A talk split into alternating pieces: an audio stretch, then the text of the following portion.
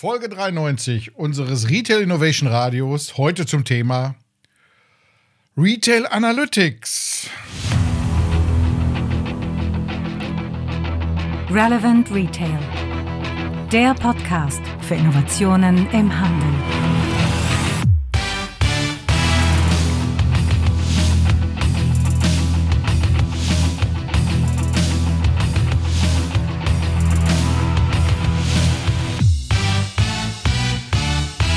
Bam, ja, genau. Heute geht es um Analysen im Handel. Retail Analytics ist ja in vieler Munde. Der Grund ist ganz einfach. Man hat jetzt festgestellt, welche tollen Analysen man fahren kann, wenn man seinen Webshop mal genau anschaut. Man weiß genau, wer auf welcher Seite irgendwo ist. Man weiß genau, wer wohin klickt. Man weiß genau, wer welchen Artikel wieder aus dem Warenkorb rausschmeißt. Und diese Transparenz, die wäre doch richtig cool, über den eigenen stationären Laden zu haben. Und genau das ist die Intention, die seit vielen Jahren viele Händler interessiert. Ich weiß nicht, ob ich es schon mal hier gesagt habe, aber wir sind ja auch das deutsche Office vom Retail Analytics Council in den USA, getrieben durch unseren Partner Stephen Platt vom Platt Retail Institute. Dort gibt es schon lange zwischen der Northwestern University und ganz, ganz vielen Partnern im Bereich Handel eine ganz, ganz enge Zusammenarbeit, um dieses Thema Analytics nach vorn zu treiben.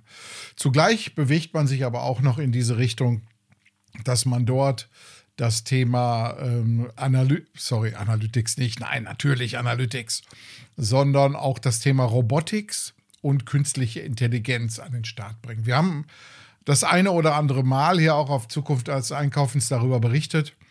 Aber nur so viel dazu, dass da ganz viel gerade über den großen Teich auch passiert. Mittlerweile ist es sogar so weit, dass es eigene Konferenzen zu dem Thema dort schon gibt. Die findet immer in Chicago statt, natürlich jetzt in Pandemiezeiten gerade nicht. Und genau ähm, da setzt man an, dass man sagt, okay, komm, da ist ein großes Potenzial für den Handel. Lass uns mal schauen, wie es denn da weitergeht. So, aber ein wichtiger Punkt, den ich mit euch angehen möchte, ist erstmal folgender. Und zwar weiß ich aus eigener Erfahrung und ich habe mir, glaubt mir, ganz viele blutige Nasen in den Anfängen von Retail Analytics geholt. Äh, man muss nicht irgendwo Daten erzeugen, nur weil sie erzeugbar sind. Das ist ein Learning, was sich wirklich aus vielen Projekten mitgenommen hat. Und ich sage euch mal ein Beispiel. Ähm, der erste Future Store der Metro, der ist 2003, also schon eine halbe Ewigkeit her, in Rheinberg eröffnet worden. Und da haben wir mit viel Enthusiasmus ein sogenanntes Store Managers Cockpit entwickelt. Das heißt, man muss sich das so vorstellen, auf einem Bildschirm hatte der Store Manager einen totalen Überblick, was gerade in seinem Laden passiert. Wo befinden sich jetzt gerade Leute? Wo stehen jetzt gerade Schlangen und wo muss ich äh, wahrscheinlich Personal hinschicken, weil ich gerade merke, da sind jetzt sieben Leute in einer Abteilung und da brauchen die sicherlich irgendwo eine Beratungsunterstützung. Ein wichtiger Punkt dabei war aber, dass wir gesagt haben, okay, wir führen jetzt mal ein System ein, das Kassenschlangen voraussagen kann. Wir wissen, großes Thema im SB-Warenhaus und im Einzelhandel ist natürlich immer dieses ganze Thema Kassenschlangen. Komischerweise stört das beim Discounter keinen. Da wird sogar schon fast erwartet und akzeptiert natürlich auch. Aber Kassenschlangen waren damals ein großes Thema. Und so haben wir gesagt, okay, wir können jetzt einen Forecast machen durch die Beobachtung, was im Store passiert, um dann auch frühzeitig Alarm geben zu können, so nach dem Motto, wenn du jetzt nichts machst, wird in zehn Minuten an der Kasse eine Schlange sein. So, dieses System wurde entwickelt und der Store Manager, der sich natürlich um 7000 andere Sachen kümmern musste, der hat uns dann gesagt, Leute, was soll ich denn mit so einer Information anfangen? Ich habe doch jetzt nicht Kassiererinnen stehen in irgendeinem Schrank, die ich nur rausholen brauche und dann an die Kasse schicken muss. Außerdem kann ich dort nicht jeden hinschicken weil, so waren die Strukturen damals, weil diese Kassenkräfte in einer anderen Tarifgruppe drin sind und damit natürlich auch dünn gesät sind. Und insofern sind wir dann ganz bedröppelt abgezogen, weil wir gemerkt haben, wir haben etwas Gebrauch, ge gebaut, mit dem man im echten Leben jetzt nicht besonders viel anfangen kann. Er hatte mir gesagt, dass ich lieber mal eine Analyse machen sollte, wo gerade out of shelf, also Regallückenzustände sich in seinem Store befinden. Das war der Punkt 1, wo wir gemerkt haben, nicht alles das, was technisch geht, kann man auch einfach so machen. Der zweite Punkt war äh, an Erfahrungen, wir haben damals gesagt, okay, wir müssen mal von diesen Großformaten, und das war da ein ganz, ganz großer Großmarkt, dort müssen wir mal hingehen und anfangen, mal zu analysieren, wie sind überhaupt die Kundenlaufwege. Ihr erinnert euch sicher, dass ähm, Ende der Nullerjahre, Anfang der Zehnerjahre ein ganz, ganz großes Thema war, dass man äh, dieses, diese White Spots und Hotspots in einem Store analysieren wollte. Dazu wurden gerne Kameras auch eingesetzt und so haben wir gesagt, okay, komm, lass uns mal schauen, was in so einem Store eigentlich passiert. Wir hatten dann in Rumänien, weiß ich noch, einen der größten äh, Großhandelsläden in der Stadt in Bukarest mit 41 Kameras unter der Decke ausgerüstet. Haben wir damals mit einem Startup gemacht, die da in der Richtung unterwegs waren und haben dann die Laufwege analysiert und geschaut, wie können wir Veränderungen im Store vornehmen und welche Auswirkungen hat das auf die Laufwege. Und das war eine gute Geschichte, die sehr erfolgreich gewesen. Wir sind hinge da, dazu hingekommen, dass wir durch eine Veränderung der Anordnung der Sortimente Laufwege optimieren konnten. Und zwar nicht im Sinne optimieren konnten, dass der Kunde jetzt schneller wieder raus ist, sondern einfach, dass wir dadurch den Kunden an mehr Artikeln vorbeigeführt haben, die Impulskauf getrieben waren und dementsprechend auch vom Kunden dann gekauft wurden. Aber da sieht man jetzt mal, wir haben praktisch eine Antwort auf eine Frage gegeben. Und die Frage war, wie kann ich durch eine veränderte Anordnung des Sortimentes meinen Umsatz steigern? Und da sind wir bei dem Punkt, der zu Anfang eines jeden Projektes stehen muss. Welche Frage muss ich denn überhaupt beantworten? Und bei der Stellung dieser Frage stellen wir immer wieder fest, auch jetzt aktuell in Projekten, dass äh, das Stellen dieser Frage die größte Herausforderung ist, weil meistens so nach dem ersten, zweiten Loop, wenn man sich die Frage genau anschaut, stellt man fest, dass diese Frage gar, keine, gar kein Problem löst, sondern wir viel, viel mehr schauen müssen, was ist denn jetzt eigentlich das wirkliche Problem? Und deshalb wird die Frage meistens in den Projekten nach ein, zwei Iterationsrunden auf einmal auch neu gestellt. Da hilft uns ganz besonders die Sichtweise von Design Thinking, wo man äh, genau benutzerorientiert den Store betrachtet und genau dann darauf kommt auf einmal, dass diese Fragestellung, die ursprünglich mal da war, mit der Optimierung der Shopper Journey oder auch mit dem Optimieren der internen Prozesse ziemlich wenig zu tun hatte. Also nochmal zusammengefasst, mein Appell, nur wer die richtige Frage stellt, kann auch mit Analytics die richtigen Antworten liefern. Und man sollte sehr viel Aufwand da reinstecken bei der Formulierung der Frage. So, jetzt ist natürlich dieses große Thema immer, äh, wenn ich Analytics mache, sammle ich natürlich Daten. Und da kommt natürlich dieses große Thema Datenschutz.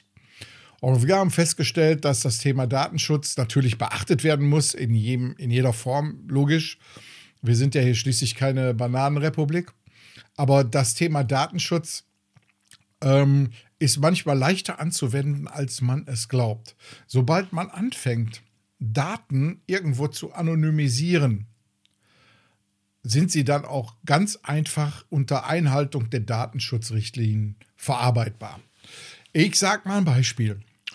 Ähm, sehr häufig werden ja mh, hm, Daten durch Kameras erzeugt. Ne? Wenn ich zum Beispiel wissen will, da komme ich gleich nochmal später mit einem Use Case hinzu, wenn ich zum Beispiel wissen will, wer steht jetzt hier überhaupt äh, unter der Kamera oder vor der Kamera, ist das ein Junge, ist es ein Mädel, jünger, älter, also dieses klassische Gender und Age Recognition, wie man immer so gerne sagt, dann ähm, sind das natürlich ähm, ja, persönliche Daten, die da irgendwo aufgezeichnet werden und die dürfen nicht so einfach irgendwo hingespeichert werden. Und deshalb gibt es heutzutage Technologien, die dafür sorgen, dass ich die gar nicht abspeichern muss, denn ich will ja, bin ja nur an der Auswertung interessiert. Sprich an der Information. Da steht jetzt eine Frau, äh, Alter zwischen 35 und 40, direkt vor der Kamera. Und diese Information wird rausgegeben. Das Bild, was man zur Auswertung letztendlich erzeugt hat, wird sogar in der Kamera schon gelöscht. Das heißt, nicht mehr irgendwo hingespeichert. Das sind moderne Methoden. Oder ich vergebe dem, was ich dort beobachte, eine ID. Und damit bin ich vollkommen raus aus dem ganzen Thema, irgendwo personifizierte Daten abzuspeichern. Ja, aber natürlich gibt es da auch ähm, die ein oder anderen Bösen, die sich äh, um dieses Thema Datenschutz nicht kümmern. Und zwar bin ich jetzt nicht bei denen, die irgendwo Analytics anwenden, sondern eher, die sich damit beschäftigen, möglichst viel anzuprangern in dem Bereich. Und da haben wir ein Beispiel gesehen, ist jetzt, glaube ich, vier Jahre her, wobei der SB Warenhauskette Real eine ganz tolle Lösung implementiert wurde. Wir haben ja auf Zukunft des Einkaufens auch darüber berichtet. Ich stelle auch den Link mal hier in die Show Notes. Und zwar wurde dort eine personalisierte Werbung angezeigt, die äh, Geschlechter und altersbestimmt dann den richtigen Content ausgespielt hat. Und eine NGO, fragt mich nicht, welche das war, ich weiß es nicht mehr, hat dann sofort Strafantrag gestellt, weil gegen das Datenschutzgesetz ähm, verstoßen wurde, was natürlich überhaupt nicht der Fall war. Alles wird richtig eingehalten, weil eben die gerade beschriebene Technik zum Einsatz kam. Und damit ist das Thema dann erstmal in der Öffentlichkeit gewesen. Ich glaube sogar bis in die Nachrichten ist es reingegangen. Natürlich ist das im Sande verlaufen, diese ganze Geschichte, weil jeder, der Ermittlungsbeamte oder Staatsanwalt, der dann da letztendlich mal drauf geguckt hat, hat festgestellt, ist alles richtig gelaufen. Aber man hat erstmal eine schlechte PR. Und das passiert gerade bei vielen Unternehmen, beobachten wir, dass die sich gar nicht trauen, zeitgemäßes digitales In-Store-Marketing überhaupt einzusetzen, weil die Angst davor haben, vor solchen NGOs oder vermeintlichen Datenschützern äh, an den Pranger gestellt zu werden. Ja, das nächste ist eigentlich, dass wir sehen, dass manche Technologien auch ja, ihre Erwartungshaltung nicht erfüllt haben. Ich sage mal ein Beispiel, ähm, das Thema Beacons. Ne? Da wurde sich ja so viel von versprochen. Wir haben Podcasts darüber gemacht. Es gab Analysen von dieser ganzen Technologie. Man hat ja gesagt, Mensch, die retten jetzt den stationären Handel, indem die einfach dafür sorgen, dass wir jetzt Kunden im Laden viel direkter ansprechen können. Und da kam bei raus, dass dann die Relevanz der Beacon letztendlich irgendwo unterirdisch gelaufen ist. Und da habe ich eine, ein Gleichnis gerne, was ich immer benutze. Also ursprünglich waren die Beacons ja dazu gedacht, dass sie die Kunden tracken, also wo laufen die genau her, und dann an bestimmten Stellen im Laden dem Kunden eine Werbebotschaft aufs Handy geben. Und ich sage dann immer gerne, auch getrieben und geprügelt aus den Erfahrungen der Projekte, die wir da gemacht haben. Jetzt stellt euch das doch mal im analogen Bereich vor. Der Kunde betritt den Laden und ihr sagt, guten Tag, darf ich hier Thomas vorstellen? Thomas ist eine studentische Hilfskraft. Thomas steht dann übertragend für den Beacon. Thomas wird jetzt immer neben dir herlaufen, lieber Kunde, und wird gucken, wo du überall langläufst. Und wenn Thomas meint, dass an einem Regal etwas sehr Interessantes für dich ist, dann hält er dir ein schönes Werbeplakat vor die Nase. Hätte natürlich im echten Leben nie einer akzeptiert und hätte man diese Vorgehensweise ruhig mal bei den Projekten angesetzt, dann hätte man festgestellt, dass das letztendlich keine Akzeptanz findet. Und mittlerweile höre ich da nichts mehr von. Zwischendurch gab es mal auf einer der NRF-Messen in New York, habe ich gesehen, dass ein großer ähm, Hard- und Softwareanbieter für Netzwerktechnik sogenannte Software-Beacon entwickelt hat. Sprich, man hatte dann auf einem Monitor den Plan des Ladens und konnte dann bestimmte Bereiche einfach per Drag and Drop festlegen, in denen bestimmte Nachrichten äh, dann an den Kunden übergeben werden. Also gar nicht mehr irgendwo, dass man Beacon unter die Decke nageln musste, äh, die auch wartungsintensiv waren, sprich ähm, Content-Erstellung, aber auch dieses ganze Thema äh, der, der Batteriewechsel und solche Sachen alle. Das ist letztendlich vorbei. Im, vor, bis vor drei Jahren sind dann auch ähm, bis vor drei Jahren sind dann, oh, jetzt muss ich gucken, 15 Minuten. Ja, bis vor drei Jahren sind dann auch die großen Leuchtenhersteller in diese Richtung unterwegs gewesen äh, und haben gesagt, Mensch, es gibt ja Lightbeacon. Ich habe auch zwischendurch mal einen gehört, der mit dem Thema Soft äh, Soundbeacons nochmal durch die Tür gekommen ist. Sprich, dem Mobiltelefon über verschiedenste Lichtsignale beziehungsweise akustische Signale dann irgendwas aufs Mobiltelefon zu schicken. Ähm, bis jetzt aber nirgendwo erfolgreich gewesen. Also ich bin auch sehr skeptisch an der Richtung. So, aber zurück jetzt zu unserem Thema. Ähm, das ganze Thema Analytics, da waren wir ja stehen geblieben. So, und ich bin immer so ein Freund davon, dass man hinläuft und sagt, pass mal auf, lass uns doch erstmal klein anfangen und erste Schritte machen in dem Bereich, indem wir natürlich eine einfache Fragestellung haben, die wir beantworten wollen und äh, dann mal zu schauen, kriegen wir die mit der Technologie ganz einfach auch generiert. Und da berichte ich jetzt mal von einem Projekt, das ist von uns gemacht worden im Auftrage vom Kompetenzzentrum Handel. Und zwar ging es da um Folgendes. Ein Baumarkt hat sein Sortiment ja in vielen Bereichen sehr stark verändert. Und da ist auf einmal bei rausgekommen, dass ähm, ein Zukunftssortiment aus dem Themen Freizeit und Wohnen besteht. So, man hat dann äh, dieses Sortiment auch verändert und dann ging es darum, wie kann ich denn jetzt das an die richtige Zielgruppe bringen, weil die Durchschnittszielgruppe dieses Baumarkt war größer 55 Jahre und männlich. Und man musste sich jetzt Gedanken machen, wie spreche ich denn jetzt neue Zielgruppen an. Die Wunschzielgruppe war irgendwo zwischen 35 und 45 und weiblich, die allerdings äh, überhaupt gar kein Interesse daran hatte, diesen Baumarkt zu besuchen. Und so haben wir gesagt, okay, komm, dann müssen wir die jetzt äh, genau erstmal ansprechen, dass die überhaupt wissen, dass du jetzt mit deinem Baumarkt ein komplett neues Sortiment mit einer hohen Relevanz für sie auch hast. Und daran sind wir losgelaufen und haben dann Social Media Kampagnen entwickelt, die genau auf diese Zielgruppe abgezielt haben. So, und jetzt weiß man natürlich nicht, äh, wie effizient sind denn überhaupt diese Kampagnen. Und da kam dann Retail Analytics mit zum Einsatz. Also es wurden direkt am Eingang dann Kameras und sogenannte 3D-Sensoren installiert und die haben eine Geschlechts- und Alterserkennung dann vorgenommen. Und so konnte man dann letztendlich sehen, pass mal auf, wir werden jetzt mal eine Kampagne genau in dem und dem Stil losschicken und werden dann mal sehen in den nächsten Tagen, was es denn gegeben hat, ob diese Zielgruppe auch wirklich reingekommen ist. So, das ist praktisch so ein Loop. Ne? Haben wir Zielgruppe erreicht? Wie stark? Wir machen mal eine neue Kampagne. War die vielleicht besser? So kann man letztendlich sein ganzes eingesetztes Marketingbudget auch mal mit einer Wirksamkeit am Store-Eingang dementsprechend auch mal beweisen.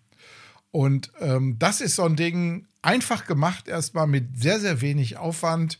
Die Kameratechnik ist nicht teuer, dahinter steckt auch künstliche Intelligenz, die man als Software as a Service über so ein Dashboard einkaufen kann. Ist eine ganz einfache Geschichte und hat wunderbar geholfen. Und da sind wir auch gleich dann bei der Rolle von KI.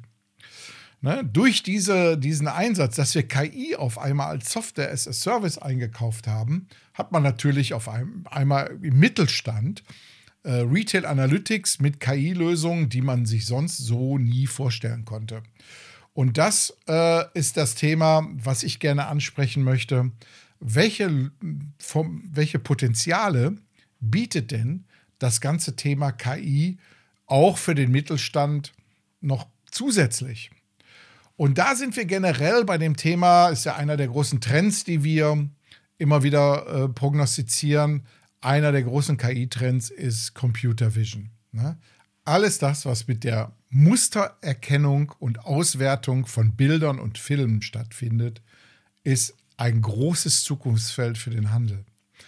Ich habe da auch ein paar Beispiele, die ich auch auf den Messen, wie zum Beispiel der NRF, gesehen habe.